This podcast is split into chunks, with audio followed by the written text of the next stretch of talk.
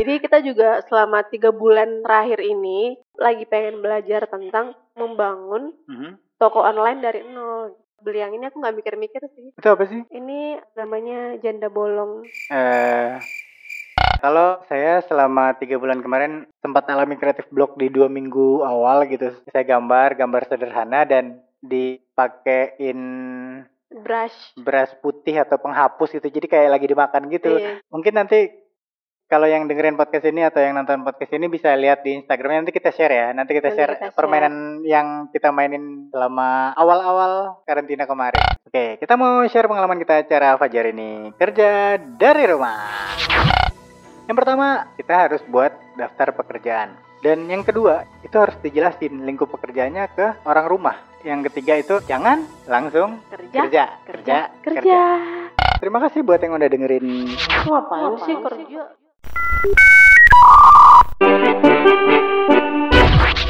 Hai. Halo, selamat datang kembali di Fajar ini podcast bersama saya Fajar Sidik. Dan bersama saya Tian Darini. Iya. Jadi kita itu di rumah ada kayak semacam workspace Mhm. Tetanggaan ada depan jadi di sisi kanan workspace aku di sisi kiri workspace dia Ya, gimana namanya juga kita mengalihfungsikan rumah sebagai tempat bekerja gitu kan. Mhm. Karena memang nggak cuman kita yang ngalamin kayak gitu, hampir semua orang yang pekerjaannya yang bisa dihandle remote gitu itu pasti akan melakukannya dari rumah gitu. Diistilahkan dengan Work from home. Work from home ya Karena selama kurang lebih tiga bulan kemarin ya, mulai dari Maret, April, Mei, atau mungkin April, Mei, Juni itu kita semua kerja dari rumah, terus ngelakuin semuanya di rumah, dan bisa dibilang kita melakukan kebiasaan baru ya. Mhm.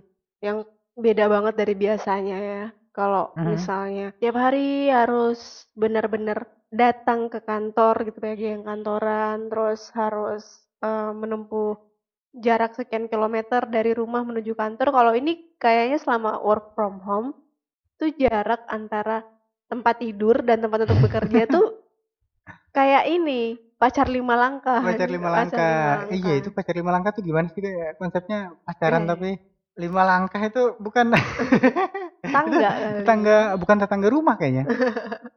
tangga kosan tetangga kosan. Iya, jadi kita juga selama tiga bulan terakhir ini tuh kayak menyesuaikan diri sih. Kalau aku sebenarnya nggak terlalu banyak penyesuaian sih, paling hanya adaptasi sedikit transisi gitu kan dari pekerjaan yang biasanya datang ke sebuah event, terus habis itu ngeliput. Mhm. Sekarang tuh kayak nggak bisa kita bi- kita hadir ke sebuah event atau orang-orang nggak bisa bikin event yang berkumpul banyak orang gitu kan Iya. kan untuk mencegah penularan. Aha. Jadi sebagai gantinya itu eh, event-event yang sekarang itu diadainnya online. Jadi harus ikutan webinar ini, webinar itu, ikutan Zoom ini, Zoom itu. Banyak penyesuaian juga ya yang sebelumnya Mhm. eh, kegiatan-kegiatan itu dilakukan langsung gitu terus harus berkumpul rame-rame gitu ya. Banyak ya nggak cuman webinar ya, ada juga kelas-kelas praktek gitu ya. Iya, kelas-kelas praktek, terus apa ya? Instagram Live. Instagram live, iya. Jadi kayak ya udah kita meskipun nggak bisa tatap muka, tapi Mhm. harus informasi itu tetap berlanjut, tetap berjalan, terus juga event-event, aktivitas-aktivitas marketing dan segala macam tetap harus berjalan. Oh iya, itu kan pas yang awal-awalnya ya. Ceritain dong eh, sama kita semua Mhm. nih di sini yang dengerin Fajar ini podcast.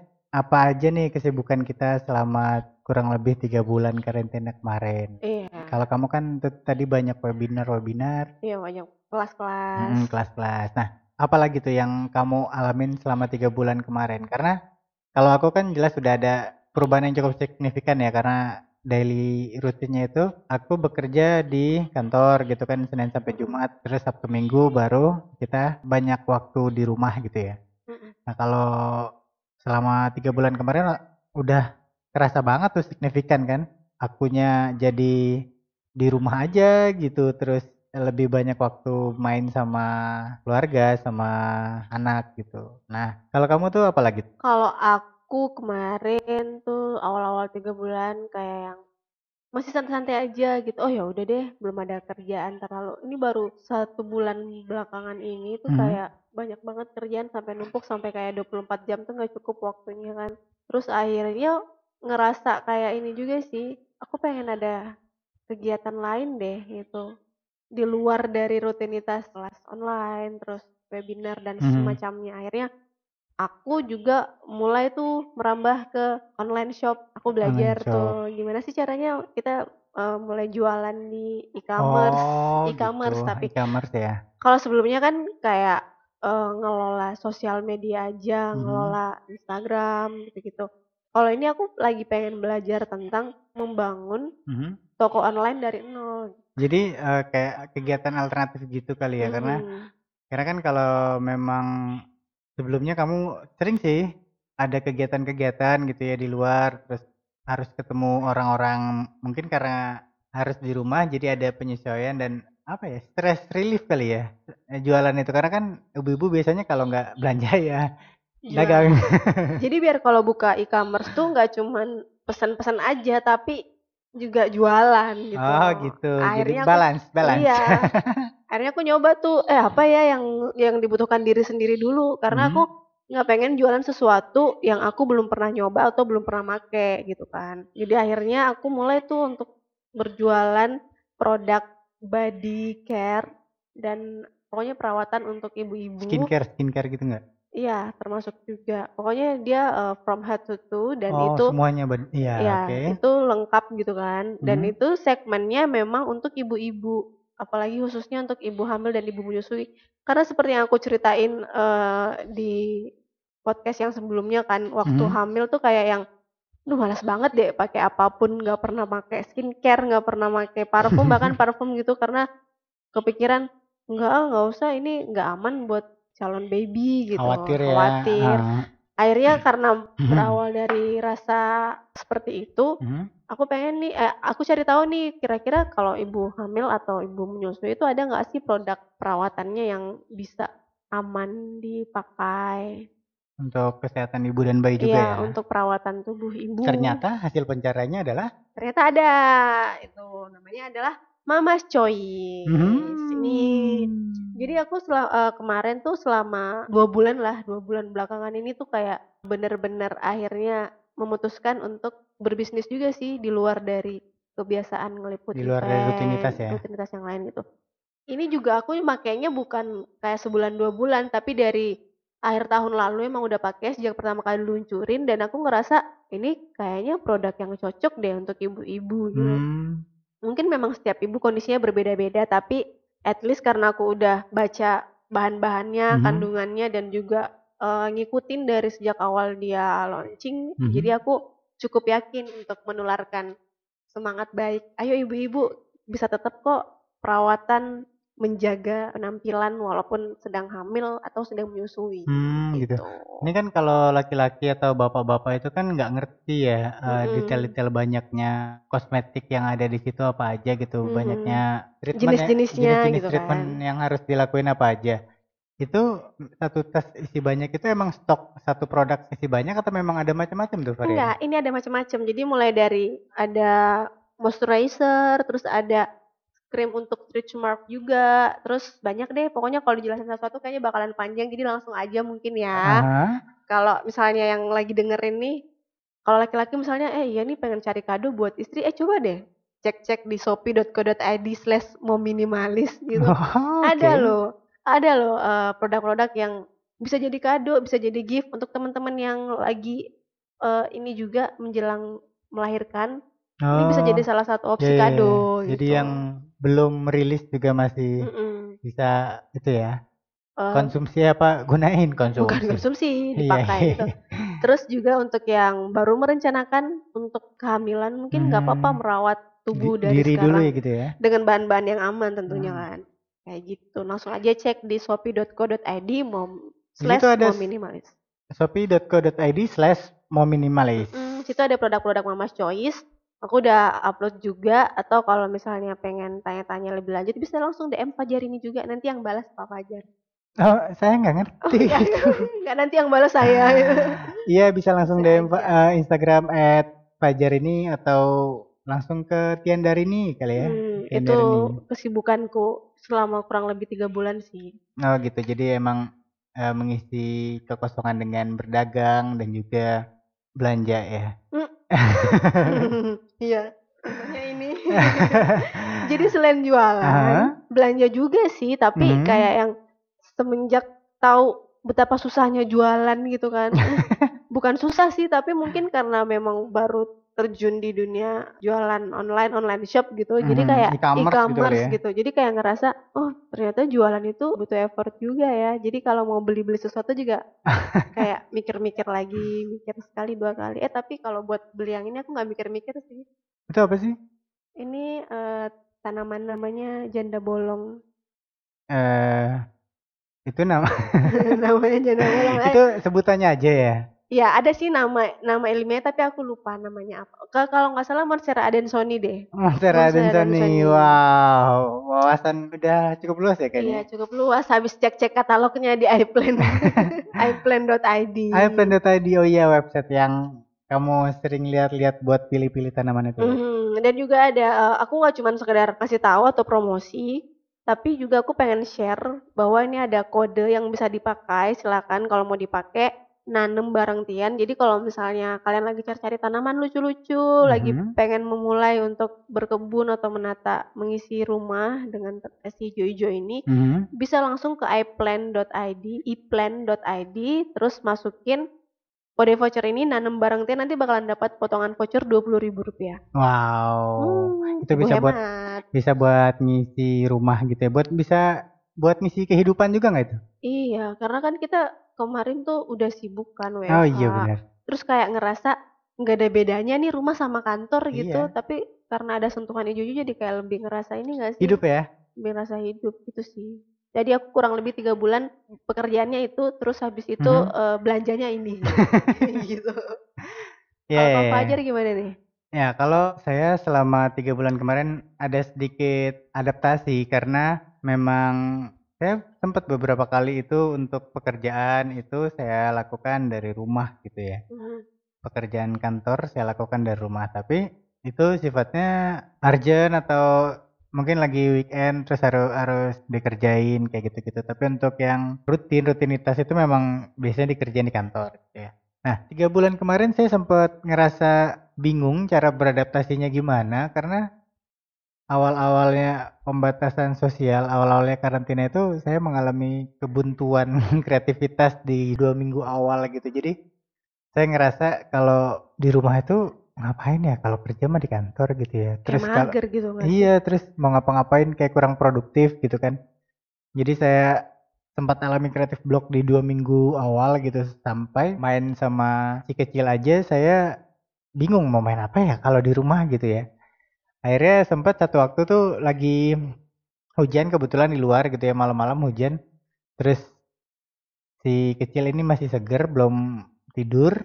Mhm. Terus bingung kan ini mau main apa ya mau keluar hujan gitu kan terus Kita bing- cari tuh ya ide bermain Iya, cari ide bermain.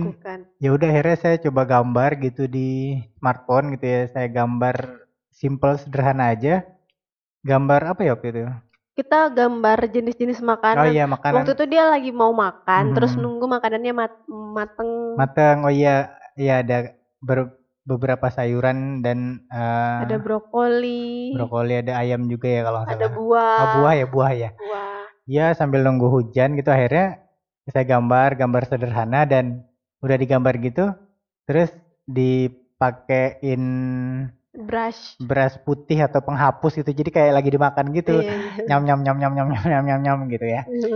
Mungkin nanti kalau yang dengerin podcast ini atau yang nonton podcast ini bisa lihat di Instagramnya. Nanti kita share ya. Nanti kita Nanti share kita share. permainan yang kita mainin selama awal-awal karantina kemarin. Karena kayak ngerasa mainannya udah keluar semua, tapi dia masih iya ini dia masih mau main apa gitu kan. masih ngajak main terus gitu. Terus ngapain? Ya udah gambar aja.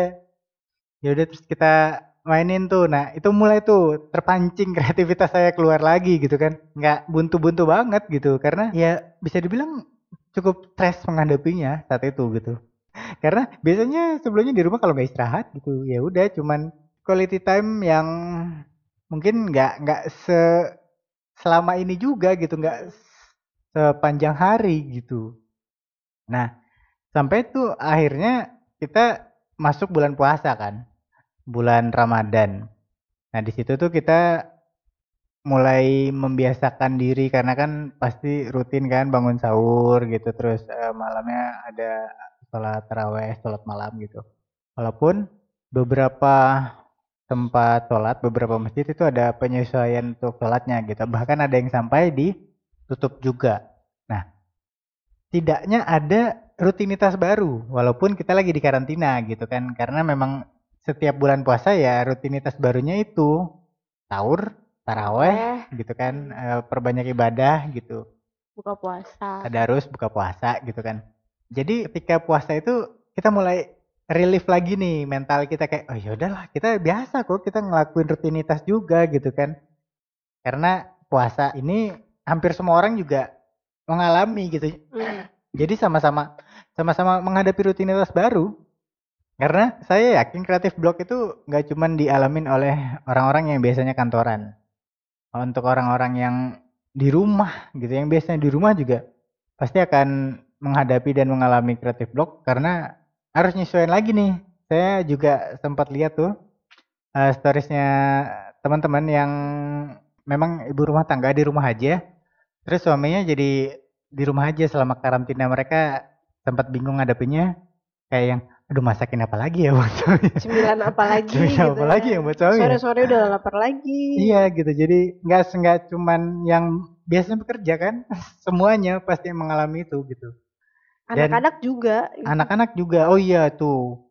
Anak-anak ngerasa kan selama ini kalau kita di rumah ya libur. Kita bermain kita kunjungin tempat-tempat bermain gitu kan. Nah selama karantina kemarin awalnya tuh kita bahkan buat bekerja aja sulit. Baik saya maupun Ian. Karena si anak ini selalu ngerasa wah ini ayahku ini libur terus, aku mau main terus gitu. Aku tidak mau sama ibuku, aku mau sama ayahku gitu kan. Pokoknya ayah, ayah, ayah, ayah, mandi sama ayah, makan sama ayah, pupuk sama ayah. Semuanya ayah. Terus ibunya hore, bebas. Iya gitu. Terus kita bingung mau ngerjain kerjaan gitu kan tapi nggak tahu nih gimana sih caranya gimana sih metodenya gitu kan. Terus di bulan puasa itu mungkin kita mulai beradaptasi. Ayo udah kalau misalkan mau kerja tungguin anak tidur gitu kan. Mm -hmm. tapi lama-lama badan rontok rontok ya. gitu kan harus begadang terus gitu kita kan. kita kadang uh, sampai sahur tuh nggak tidur. Hmm, gitu. Atau ngurang-ngurangin jam tidur kayak gitu kan. Udah bentar deh gitu. Atau bangun lebih awal. Ayo anak belum bangun kita kerja dulu gitu kan ya gitu tapi lama-lama aduh kenapa jadi lebih capek dari kantor ya kerja dari rumah? Gitu kan. Sampai masuk bulan ketiga itu kita mulai ketemu. Mulai ketemu workflow-nya terus trik-triknya gitu kali ya. Jadi kita bisa tetap uh, bekerja walaupun dari rumah. walaupun dari rumah. Karena setelah kita renungkan kembali gitu ya kerja di rumah tuh enak kerja di rumah itu lebih lebih efektif lebih sih sebenarnya lebih efisien gitu ya mungkin buat kita ya buat hmm. kita yang ngalamin ya karena bagi yang bisa ya bagi yang bisa karena siapa tahu aja atau mungkin saja memang ada beberapa orang yang sangat tidak mungkin untuk bekerja dari rumah gitu atau ya. jenis pekerjaan tertentu yang memang ya harus datang ke lokasi harus di lapangan harus riset harus ini itu yang nggak memungkinkan untuk dikerjakan secara remote atau uh, online gitu dari rumah. Itu kan nggak bisa dipaksain juga, mau gimana? Iya, uh, ini yang pengalaman kita gitu, kita ngerasa enak juga ya kerja dari iya, rumah kalau gitu. kita berdua mikirnya gitu ya. Karena mau bangun tidur itu nggak usah kena traffic jam, nggak usah macet-macetan, terus pulang kantor juga sama nggak usah macet-macetan, bisa bermain sama anak bahkan sambil kerja. Kangen sama suami tinggal Peluk. Nah, iya.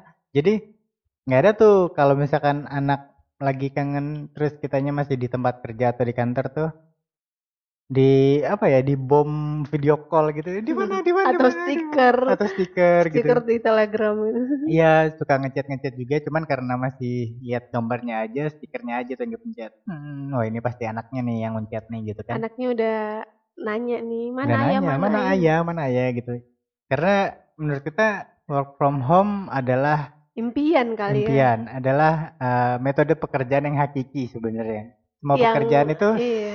sebaiknya dilakukan di rumah aja gitu. Iya kayak pernah pernah aku eh, ngomong gitu kan ke Hmm. Mas Fajar. Mhm. bule-bule tuh kerjanya apa ya? Kok bisa ya? Mereka tuh rumahnya cantik-cantik terus bisa jalan-jalan terus nggak kelihatan kayak nggak pernah kerja gitu terus Heeh. Pas ngelihat atau baca-baca blognya kayaknya mereka banyak pekerjaan yang bisa mereka lakukan tuh dari rumah gitu sambil Mm-mm.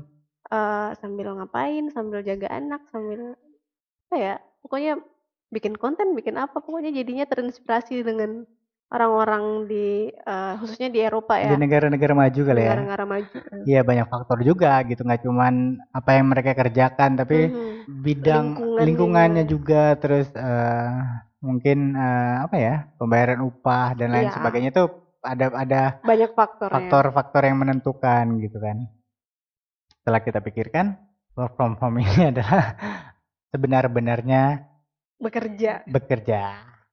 Nah, selama karantina kemarin kan kita kerja dari rumah nih. Kita ngelakuin hampir semua kegiatan dari rumah mulai dari bekerja, terus belanja, terus Eh, jalan-jalan jalan-jalan udah banyak Di kan Google. jalan-jalan virtual di juga Google kan Maps gitu. Eh, ke kebun binatang virtual Kebun binatang, kita belajar virtual gitu. Terus banyak hal yang kemudian akhirnya jadi virtual selama kita karantina kemarin. Mhm. gitu ya. Kita sih nikmatin karena kita merupakan budak digital gitu. kita yang eh, senang banget ngelakuin semuanya sebenarnya dari rumah nggak perlu keluar gitu. Karena Hmm. semua hal itu dilakuin dari rumah asal kita tahu nih caranya gitu. Asal mau belajar mau sih, belajar mau kalau misalkan belum bisa gitu. Karena ya gitu susah-susah gampang. Kita aja juga masih sering belajar atau cari tahu hal-hal yang eh, baru atau yang ingin kita pelajarin gitu dari rumah yang kita belajar juga gitu. Cuman metodenya aja yang digital gitu kan. Mhm. menurutmu kerja dari rumah itu gimana menurut aku kerja dari rumah itu akhirnya jadi kayak ya itu tadi impian. Terus kayak berharap bisa nggak sih kerja dari rumah selamanya? Ya.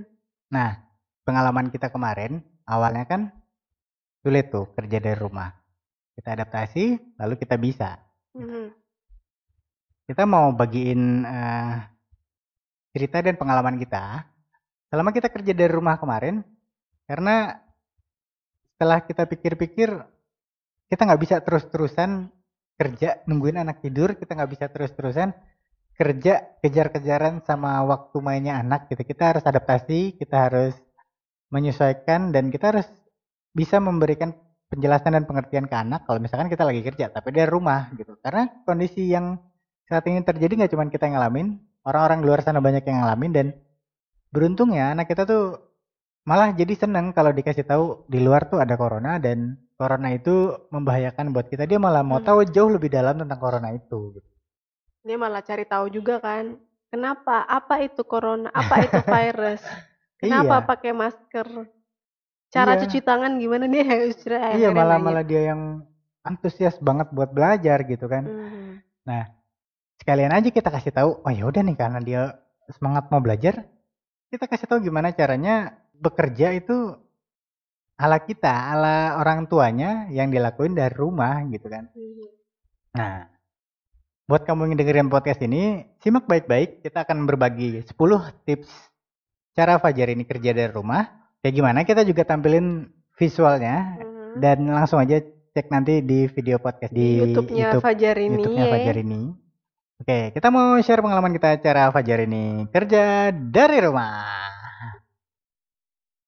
Yang pertama, kita harus buat daftar pekerjaan. Di mana kita ngelakuin banyak hal, tapi kalau dilihat itu sama-sama ngerjain di depan laptop gitu.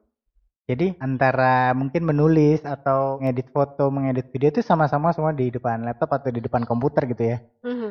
orang yang nggak tahu mungkin pasangan atau anak itu akan wondering pasti kamu ngapain sih kok dari pagi mungkin depan komputer aja padahal udah ngelakuin 2, 3, 4 pekerjaan gitu kan. Yap. Nah, jadi kita harus buat daftar pekerjaan nih, apa yang mau dikerjakan hari ini, apa yang mau dikerjakan dalam waktu seminggu atau dalam waktu tertentu. Dan yang kedua, yang penting banget, itu harus dijelasin lingkup pekerjaannya ke orang rumah, ke keluarga gitu ya, dan juga ke anak pastinya. Jadi jelasin aja secara singkat bidang pekerjaannya, misalkan pekerjaan yang harus dibuat itu laporan misalkan. Ya udah, ini aku harus menulis sebentar di depan laptop. Yang harus dilakukan itu apakah membuat konten visual gitu, membuat foto dan lain sebagainya, tapi disampaikan secara sederhana aja. Jadi pasangan kita atau orang rumah kita setidaknya paham lingkup pekerjaannya dan bisa memberikan estimasi ya. Jadi kayak oh kalau misalkan foto mungkin bisa selesai waktu sekian. Oke selama foto berarti nggak usah masuk-masuk kamera ya gitu. Atau misalkan selama menulis berarti nggak apa-apa main di sekitarnya gitu. Jadi bisa mengkondisikan. Mhm. Nah itu kita dapatkan dari pengalaman kita. Ya, pengalaman setelah tiga bulan full work from home, Hmm, akhirnya kita mulai ketemu kan tuh tadi polanya. Poin yang pertama itu buat daftar pekerjaan, terus jelaskan lingkup pekerjaan. Kalau daftar pekerjaan ini sih kayaknya dari awal bekerja juga harus dibuat sih, Harus maksudnya nggak harus saat kita work from Hmm. home. Tapi bagaimanapun kondisinya tetap harus ada daftar pekerjaan ini karena seringnya kayak ngerasa ah ya udah ntar aja oh iya ini gampang nih sepele nih ah, kita lagi di rumah ini gitu, Iya, gampang ah lah. bisa nih ntar ah sekalian buka email. Tapi seringnya tuh miss. Jadi kayak email yang seharusnya udah bisa dibales, udah eh, kerjaan yang seharusnya bisa tuntas karena itu sangat simpel sekali. Aha. Tapi seringnya kelewatan kalau misalnya kita nggak bikin Nggak daftar ada to-do pekerjaan itu. gitu ya. Ini pelakunya. pengakuan ya, pengakuan ya. Sering banget miss eh, untuk ngebales atau untuk konfirmasi aja misalnya kalau eh, Mhm. kirim apa ya kirim report ke klien gitu udah udah dikirim gitu eh lupa mau konfirmasi atau mau nanyain apa emailnya udah dibaca udah diterima karena kan kadang orang juga Nggak- nggak- langsung sinkronin email ke handphone Ah, gitu Oke. mungkin pada waktu itu dia lagi away from keyboard jadi dia nggak tahu oh, ternyata emailnya udah masuk nih jadi kayak semacam hal simple kayak gitu tetap harus ditulis sih Mhm. ya note to self Not to self. Not to buat self. buat eh, saya juga karena biasanya tuh saya lakukan di kantor.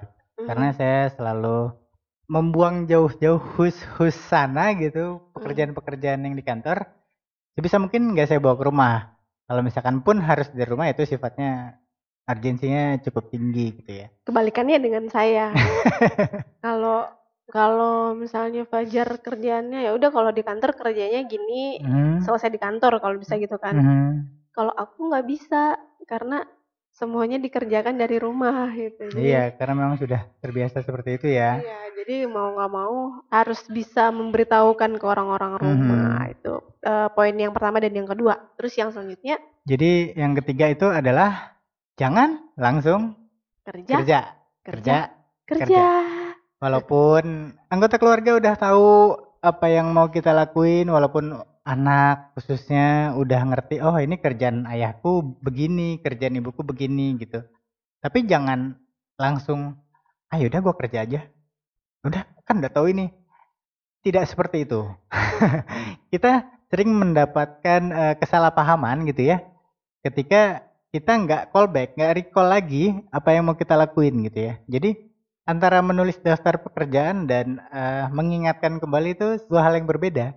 Karena menulis daftar pekerjaan itu kayak buat diri kita sendiri, tapi kasih tahu ke orang rumah, friendly reminder buat saling support. Ngingetin lagi, eh iya aku nanti jam sekian aku mau ngerjain ini ya. Aku akan mengerjakan selama sekian jam. Tolong bantu aku ya. Karena pekerjaannya tidak bisa eh, ditunda, tidak bisa di distract. Itu harus di reminder ke pasangan, ke anak khususnya. Jadi orang rumah tuh memahami kondisinya. Karena memang ada beberapa pekerjaan yang bener-bener nggak bisa didistract tuh, nggak bisa sambil gendong-gendongin anak kayak gitu atau anak tiba-tiba main samping kita nggak bisa. Itu emang ada beberapa pekerjaan yang kita harus fokus gitu kan. Yap. Ya, reminder itu penting karena kondisi pekerjaan itu beda-beda. Kalau itu tadi nomor tiga, sekarang nomor empat. Tuliskan yang akan dikerjakan. Kalau menulis daftar pekerjaan itu buat kita, recall itu buat orang-orang rumah, kita pengalamannya ternyata masih ada kesalahpahaman gitu ya. Mhm. Karena ternyata nggak mudah gitu. Memang di kepala kita itu nggak cuman mikirin kerjaan, banyak hal yang kita pikirin di rumah gitu. Jadi kita perlu mencatatnya sama-sama biar saling ingetin. Biasanya kita tuh ngelakuin catatan-catatan penting itu di chatroom. Apa pun messengernya itu kita lakukan di chatroom. Jadi mungkin kalau dulu zamannya masih sebelum nikah, chatroom itu masih kata-kata manis, masih sayang-sayangan di situ isinya, masih rayu-rayuan gitu ya. Awal-awal nikah juga masih masih kayak gitu gitu ya. Tapi ketika sudah punya anak gitu, terus fokus di pekerjaan kayak gitu, itu isi chatroomnya udah beda lagi. Udah dicariin anaknya nih. udah uh, nanti titip popok ya gitu. Udah itu isi chatroomnya gitu. Udah Pulang jam berapa? pulang jam berapa gitu. Udah nggak se nggak semesra dulu.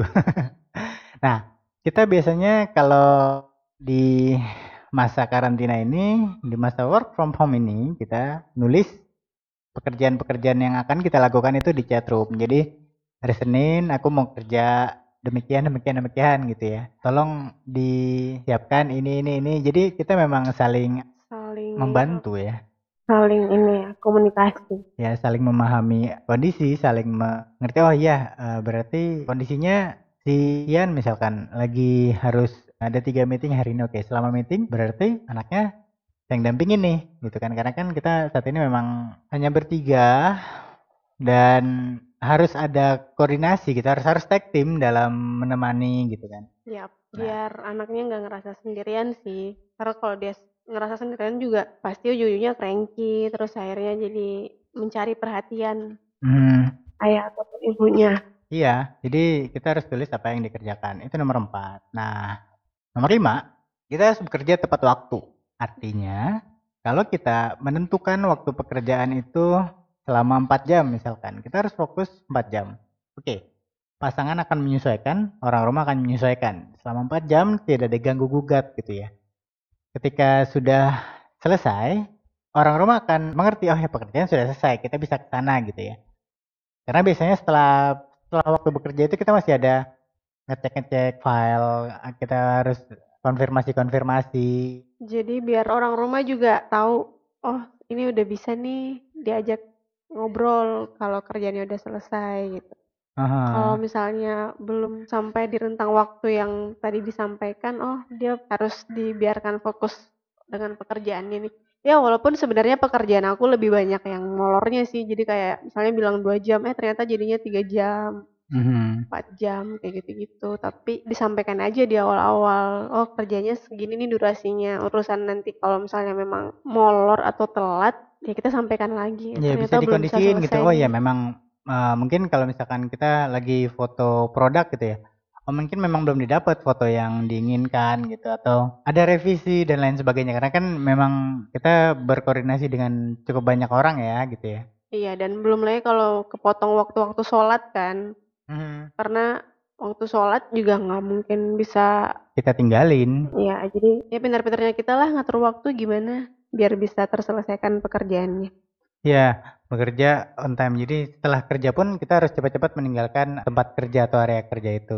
Nah, yang berikutnya yang keenam, be smarter than your smartphone. Smartphone. Ini penting banget buat yang pekerjaannya didominasi atau dominan dari smartphone-nya gitu. Jadi nggak bekerja di depan laptop atau komputer, pekerjaannya banyak yang bisa dilakukan dengan handphone seperti kirim email, konfirmasi chat gitu ya atau cuman koordinasi-koordinasi mungkin. Nah, Hmm. Smartphone ini cukup berbahaya kalau misalkan dijadiin senjata utama dalam work from home. Karena biasanya kita kalau di rumah dan kita megang smartphone gitu itu yang kita lakukan scroll scroll timeline, kita eh, window shopping gitu atau cek-cek explore gitu ya. Tapi kalau misalkan dijadiin senjata utama untuk working from home, itu bahaya karena kita kan ngerasa ah ini di rumah, ah gue lagi megang handphone dan waktu kerja kita jadi molor antara pekerjaannya yang tertunda-tunda atau kerjanya udah selesai. Terus kita lanjut scroll-scroll. Nah, orang rumah, eh, keluarga ataupun anak itu akan bingung. Ini udah selesai belum sih kerjanya? Kok masih di handphone aja? Padahal udah jangan sampai hal itu terjadi gitu. Jadi seperti yang sebelumnya disampaikan, kalau udah selesai, ya udah tinggalkan kerjaan atau lepas media kerjanya gitu ya. Setidaknya gadgetnya gitu. Ya, setidaknya indikator bahwa oh aku udah selesai, aku siap uh, berinteraksi kembali dengan keluarga gitu. Hmm. Nomor tujuh yang paling berbahaya dan mengerikan adalah bekerja di atas kasur. Ini salah satu hal yang dari dulu sebelumnya kita sering ngelakuin ini, tapi ternyata setelah kita pahamin lagi bekerja di atas kasur itu mengurangi produktivitas kita juga gitu. Jadi kita tuh ngerasa bangun tidur udah dihadapin langsung sama kerjaan dan selama kerja bawahnya jadi malas-malasan karena belakang kita kasur. Karena kita bekerja di atas kasur. Sebisa mungkin kita buat working space atau area kerja di luar kamar kalau memungkinkan. Kalau enggak, di kamar nggak apa-apa tapi nggak di atas kasur gitu. Jadi kita buat satu area buat bekerja entah sudut kamar atau turun sedikit dari kasur geser gitu. Dan kita lengkapi atau fasilitasi dengan peralatan apa saja yang kita butuhkan untuk bekerja gitu. Entah e, meja belajar meja kerja meja komputer gitu atau kursi atau lampu atau lukisan dan lain sebagainya gitu. Di mana working area itu working space itu kita manfaatkan sebagai ruang kerja kita gitu. Kalau yang bisa membuatnya gitu atau e, menyiapkannya di luar kamar ya nggak apa-apa gitu. Jadi kondisinya kita bekerja itu tidak di kamar tidak di atas kasur ya udah keluar kamar kita ke studio yang kita buat gitu mungkin atau ke working area di area rumah kita gitu. Atau bahkan ada beberapa rekan-rekan saya yang working areanya ya udah di teras rumah aja gitu. Yang penting dia nggak kerja di atas kasur. Karena bekerja di atas kasur sepengalaman kita itu mengurangi produktivitas apalagi ditambah anak yang ngelihat kita di atas kasur mikirnya kita nggak lagi kerja mikirnya kita cuman uh, lagi main-main aja gitu ya udah itu makin sulit lah jadinya bekerja dari rumah kalau bekerja itu di atas kasur. Nah, itu nomor 7, nomor 8 tidak pakai baju kerja. Tidak pakai baju kerja. Jadi apa pun pekerjaannya kalau misalkan work from home sebisa mungkin kita tidak menggunakan baju kerja. Kenapa? Nggak karena mungkin juga kan pakai dasi. Itu karena kita kerjanya di rumah. Pengecualiannya adalah jika ada pekerjaan-pekerjaan yang mengharuskan kita tampil atau membutuhkan penampilan kita. Misalnya jadi host uh, webinar gitu kan, nggak mungkin dong kita tampilannya kuyu, jadi hmm. harus touch up lah sedikit-sedikit paling enggak pakai lipstick mungkin atau hmm. pakai bedak biar nggak pucat-pucat banget. Kalau cewek ya? Kalau cewek. Kalau ya. cowok jangan pakai ya? Kalau cowok jangan.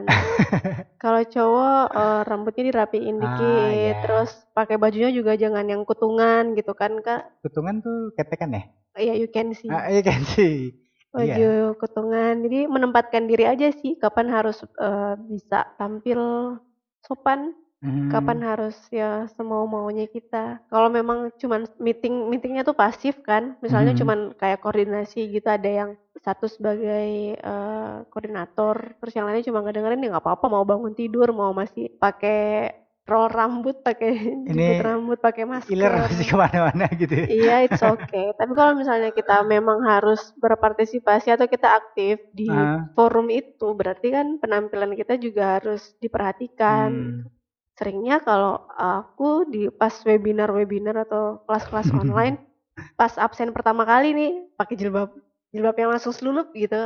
Pakai jilbab terus udah senyum senyum. Aduh ngantuk banget ngantuk bareng masih ngantuk. Senyum ya absen. Oke ya, ya kita foto bareng dulu ya untuk absen. Oke hmm, gitu. Tapi habis itu udah kelar. Oke saya matiin dulu ya kameranya ya nggak apa-apa ya. Iya udah udah. Kembali lagi ke habitat asal gitu ya Iya, paling itu sih biasanya harus mengaktifkan kamera di awal masuk sama sesi terakhir. Jadi ketahuan tuh siapa yang benar-benar ikut kan. Meskipun di sela-sela jedanya itu kameranya dinonaktifin, tapi kan ketahuan oh ini yang udah masuk dari awal nih. Hmm, sama yang store muka lah gitu ya, store ya. muka istilahnya. Walaupun di jedanya itu kadang ya kita sambil makan indomie, makan apa, makan apa. Sambil gitu. masak gitu ya. Sambil masak, sambil mandiin anak, tapi speakernya digedein gitu. Oke. Okay. Iya, mic-nya dimatiin, speakernya digedein gitu ya. Iya, karena kalau kayak di gambar ini kan juga gitu sih. Hmm. Uh, si subjeknya kan pakai baju atasnya rapi. Orangnya atasnya rapi. Gitu. Bawahnya celana pendek. Celana aja. pendek gitu, karena kan nggak kelihatan sampai bawah. Gitu. Nggak kelihatan kecuali mau bikin OTD. Gitu. karena ilustrasi yang ada ini sebenarnya pengalaman saya. Saya pernah meeting gitu di uh, minta meeting sore-sore gitu kan. Kan kalau udah sore kita mau dress up lagi kayak aduh mau ke mana dah? gitu ya. Hmm. Ya udah meeting ya udah pakai baju. Bawahnya celana pendek. Yang penting rambut klimis, pakai baju agak rapi gitu kan. Oke okay, kita meeting gitu. Bawain oh. celana pendek. Webcamnya kan nggak nggak sampai bawah. iya, nggak sampai bawah muka aja. Jadi ya udah tidak pakai baju kerja. Tidak pakai baju kerja selama working from home. Nomor sembilan adalah bekerja profesional. Profesional bekerja profesional ini mungkin kedengarannya terlalu muluk-muluk ya terlalu klise terlalu klise tapi pengalaman kita itu kalau kerja dari rumah memang harus ditentukan batas-batas profesinya dan batas-batas peran kita di keluarga gitu. Uh, ada suatu waktu kita bekerja harus dituntut sebagai moderator gitu profesinya. Kan peran kita di keluarga, eh peran saya lah, katakanlah peran saya ya. Saya seorang suami dan juga seorang ayah gitu. Kalau kita tidak profesional, ketika jadi moderator gitu, terus anak saya main, kan nggak mungkin saya tinggal forumnya gitu. Nggak mungkin saya tinggal pembicaraan saat itu gitu. Begitu juga dengan Tian gitu kan. Kalau misalkan dia harus voice over sebuah uh, dia merekam sebuah suaranya iklan. gitu sebuah iklan yang harus dia merekam suaranya gitu. Kalau tidak profesional bocor di mana-mana. bocor di mana-mana. Anaknya datang minta gendong minta apa makan dan lain sebagainya gitu terus atau mungkin uh, saya datang-datang tanya gitu uh, bu kos kaki di mana bu kan nggak mungkin gitu jadi selama bekerja kita harus profesional dan kita harus menentukan batas-batas selama kita bekerja dan selama kita lagi mendukung pasangan kita bekerja. Walaupun selama kita working from home kemarin itu nggak selamanya kita bekerja gantian. Ada waktunya kita harus bekerja berdua. Saya dan Tian bekerja berdua. Sementara kita tinggal di rumah itu cuma bertiga. Tanpa pengasuh anak gitu, tanpa orang tua juga gitu. Artinya yang nemenin anak kita tuh nggak ada. Gimana caranya ketika kita harus bekerja dua-duanya, atau katakanlah kita harus in frame ya, ada eh, dalam satu frame dua-duanya. Anaknya mana anak? Kita gimana? Ada anaknya. Terus ke mana? Kita profesional, kita kasih pengertian ke anak. Kalau misalkan kita harus melakukan pekerjaan yang mengharuskan ayah dan ibunya itu kerja sama-sama. Kita punya istilah studio ya untuk ruang kerja. Tuh. Studio untuk uh, working area working space yang tadi saya bilang harus dipersiapkan itu. Kita punya istilah studio. Ayah sama ibu mau kerja di studio. Kalau misalnya di studio oh berarti aku itu bukan teritori aku gitu. Iya itu bukan tempat main aku. Karena dia juga punya office. Dia juga punya office punya office dia punya office di kantor. iya iya eh, kita di kita kamar, kita di siapkan uh, office-nya dia di kamar lengkap dengan meja gitu alat-alat menggambar mm-hmm. ada eh pokoknya kayak office lah ada peta dunianya juga jadi gitu. dia nyebutnya itu office dia jadi hmm. kalau misalnya kita berdua lagi di studio studionya bukan studio yang oh gede banget enggak eh, sudut rumah yang kita sebut hmm. studio gitu penyebutannya aja studio gitu ya. penyebutannya ya. oh dia udah paham tuh oh ayah ibu lagi di studio lagi uh, podcast gitu hmm. berarti ya udah dia di kamar dulu deh di kamar yang penting makannya tercukupi minumnya ada snacknya ada gitu ya. area kamar juga uh, aman nggak ada listrik listrik di bawah terus habis itu juga pintu jendela semua terkunci maksudnya nggak bakalan uh, ada orang masuk gitu kan, ada orang masuk dan lain sebagainya gitu ya. Ya udah dia stay di situ. Bersyukurnya kita awal-awalnya mungkin kita kesulitan gitu ya anaknya masih suka pengen nimbrung, pengen ikutan gitu. Hmm. Karena memang kita biasa bertiga gitu. Tapi lama-lama kita kasih penjelasan, kita kasih pengertian. Oke, okay, kita perlu waktu untuk bekerja berdua. Kita nih maksudnya ayah dan ibunya ya. Ayah dan ibunya perlu waktu untuk bekerja berdua. Kita minta tolong Oke, tolong let make a deal gitu. Eh kita buat kesepakatan. Kamu hmm. tunggu kami berdua gitu. Ya. Dan setelah dia menunggu, kita kasih dia reward. Reward. Rewardnya bermacam-macam, mulai dari makanan, pelukan, pelukan game, terus kita main, main apa pun. kita uh, sebagai gantinya kita harus rela menjadi tokoh apa pun yang dia inginkan. jadi kuda, jadi atap rumah, jadi batu. gitu Pretend play yang dia lakuin itu membuat dia sebagai uh, sutradaranya dan kita adalah Reza Rahardian. Kita bisa jadi apa aja. Kita adalah tokoh utamanya. Tokoh utama yang terserah dia. dia mau cari apa Itu salah satu reward yang kita kasih karena secara profesional kita sudah bekerja walaupun di rumah dan dia sudah menunggu orang tuanya bekerja tapi sama-sama di rumah gitu. Hmm. Yang sebenarnya dia ngerasa ngapain sih kerja Kan di rumah. kan kamu kan kalau di rumah harusnya main sama aku gitu. Iya, Tapi gimana ya caranya menjelaskan kepada anak kecil bahwa kita tetap harus bekerja untuk melanjutkan hidup ya. Ayolah, popok dan susu itu tetap harus dibeli, Nak.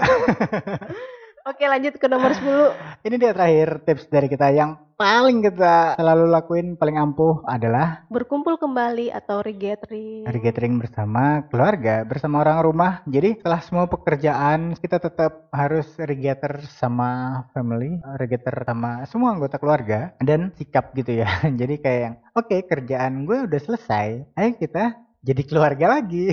Kalau kita istilahnya family time ya. family time. Dari dia masih belum bisa ngomong, dari dari si anak kita masih belum bisa ngomong, tiap kali ayahnya pulang kerja itu kalau Hmm. udah mandi, udah bersih-bersih, udah makan gitu. Kita pasti ada yang namanya family time. Terus kita ceritain seharian kita ngapain aja, terus kita Mhm. tanya dia, meskipun dia belum bisa ngomong, masih berapa hari umurnya itu udah kita ajak komunikasi sih. Dia cuman Hmm. hmm, hmm, Hmm. au, au, gitu.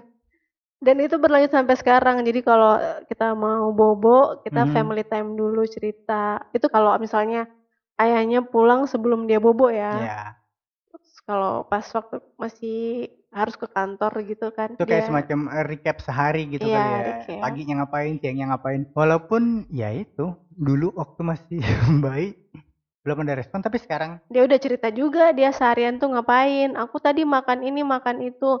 Terus aku tadi misalnya dia pupup, aku pupup dua kali gitu. Sampai diceritain sampai sedetail dan Iya. kita harap sih ini akan aku- jadi kebiasaan baik sampai nanti-nanti. Iya, maksudnya eh, akan menjadi budaya keluarga kecil kita gitu. Iya.